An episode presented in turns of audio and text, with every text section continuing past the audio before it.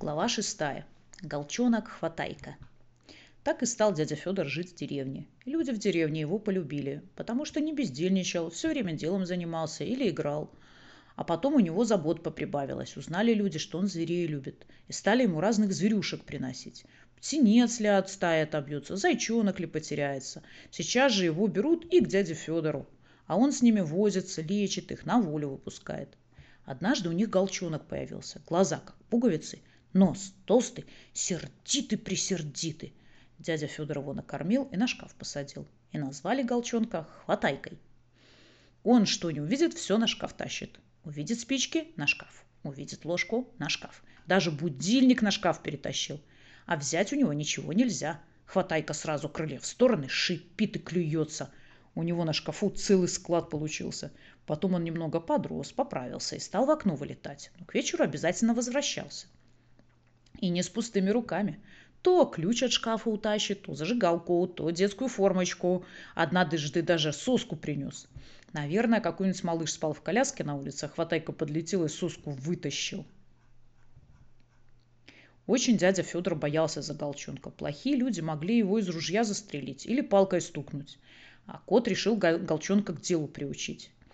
«Что это мы его зря кормим? Пусть пользу приносит», и стал он Голчонка учить разговаривать. Целыми днями сидел около него и говорил. «Кто там? Кто там? Кто там?» Шарик спрашивает. «Что тебе? Делать нечего? Ты б его лучше песни какой выучилась, стихотворению?» Кот отвечает. «Песни я и сам петь могу, а только от них пользы нету». «От твоего кто там, какая польза?» «А такая. Уйдем мы в лес за дровами, и дома никому не останется. Любой человек может в дом зайти и унести что-нибудь. А так придет человек, начнет в дверь стучать, а голчонок спросит, кто там? Человек подумает, что дома кто-то есть, и ничего воровать не станет. Ясно тебе? «Ну ты же сам говорил, что у нас красть нечего», — спросил Шарик. «Ты ведь меня брать не хотел». «Это раньше было нечего», — объясняет кот. «А теперь мы клад нашли». Шарик с котом согласились, и и тоже стали э, вместе они учить Голчонка кто таму.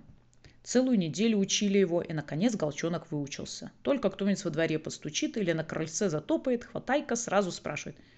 «Кто там? Кто там? Это кто там?»